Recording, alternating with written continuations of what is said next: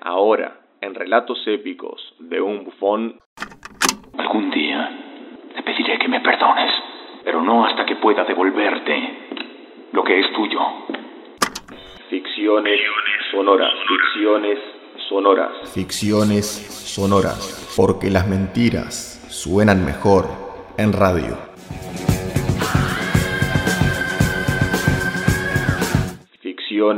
Sonoras.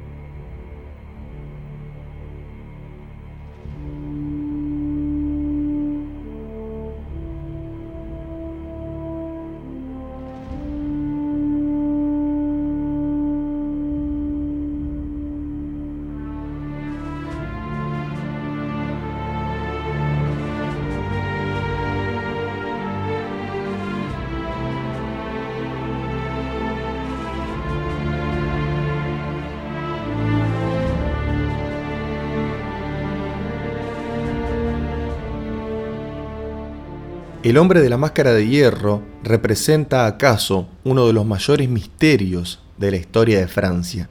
La leyenda afirma que se trató de un prisionero encerrado por motivos desconocidos en la prisión de la Bastilla, condenado a usar una máscara. Si bien la leyenda habla de una máscara de hierro, los historiadores que han investigado esto acuerdan en que habría sido de terciopelo.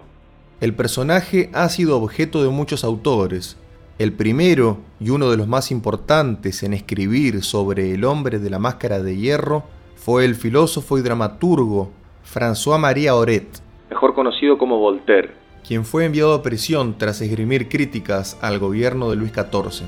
En la Bastilla, Voltaire escribiría una de sus obras más importantes, El siglo de Luis XIV. En ese libro hace su aparición un prisionero con una máscara de hierro. Voltaire lo describe así. El hombre de la máscara de hierro era un joven alto y hermoso, de buena obediencia y a quien no se le negaba nada de lo que pedía en la Bastilla y en otras prisiones. Se le daba la mejor cena y el alguacil se reunía raras veces con el personaje. Además, le agradaban los vestidos finos y los encajes y le gustaba tocar la guitarra. Habría sido alimentado por un sordomudo. Tenía prohibido el contacto con el personal de la prisión y debía tener puesta la máscara todo el tiempo.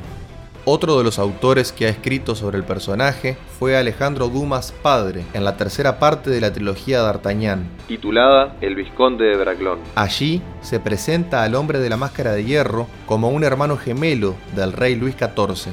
Además, Dumas le dedicó un ensayo al personaje en su libro Crímenes Célebres. La historiografía da cuenta de los siguientes hechos. Los registros preservados de la Bastilla dan cuenta de un hombre misterioso que estuvo prisionero durante décadas. Su custodio era Benigno de Saint-Mars, quien ejercía como gobernador penitenciario de Pignarol. Estando ahí, ya tenía al prisionero su custodio y lo llevó consigo cuando fue cambiando de jurisdicción a la isla Santa Margarita, localizada cerca de Cannes. Cuando fue nombrado gobernador de la Bastilla en 1698, de Saint-Mars llevaba dos prisioneros, uno de los cuales era el hombre de la máscara de hierro. Existen muchas teorías al respecto de quién podría haber sido realmente este personaje. Seguramente la más interesante en cuanto a pruebas pueda ser la del historiador inglés Roger MacDonald, quien parte de la hipótesis de que el prisionero no sería otro que el mosquetero d'Artagnan quien verdaderamente existió y estuvo preso en Piñarol, ocultando su rostro bajo la máscara. Lo interesante de la hipótesis de MacDonald es que cita como prueba el libro Memorias de D'Artagnan, escrito por Jetien de Cruritz de Sandras, quien pasó nueve años en la Bastilla entre 1702 y 1711 y conoció allí a D'Artagnan. No solo eso, sino que MacDonald cree que la fuente de Curlis fue el propio mosquetero. Además de todo lo dicho, el director hollywoodense Randall Wallace llevó al cine una adaptación del personaje que aparece en la novela de Dumas. El reparto del largometraje, estrenado en 1998, contó con Jeremy Irons, John Malkovich, Gerard Depardieu, Gabriel Byrne y Leonardo DiCaprio en el papel del rey Luis XIV y de su hermano gemelo, Philippe. El hombre de la máscara de hierro. Este es el momento en el que luego de ser rescatado de prisión, los tres mosqueteros le revelan su verdadera identidad al enigmático personaje.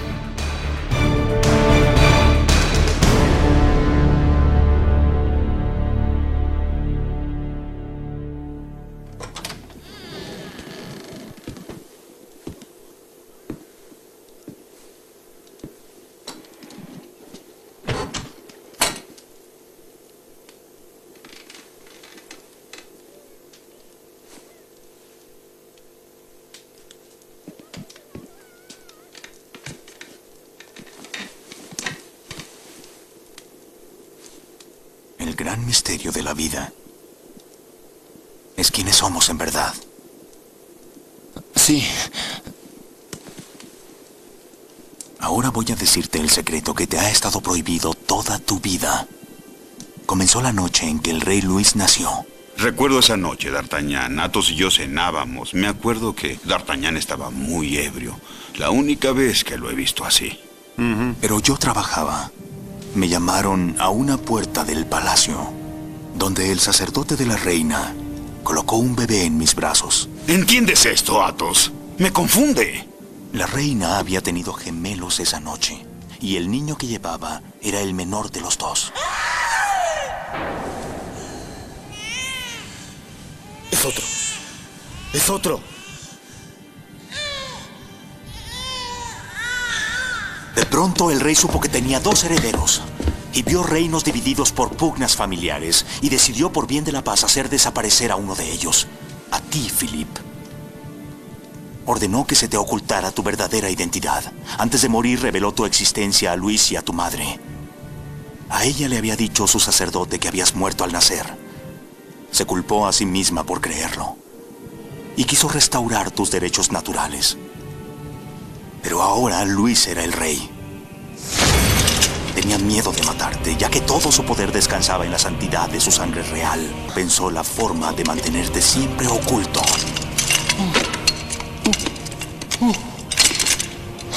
Por mi país y por mi rey, compré la paz con tu vida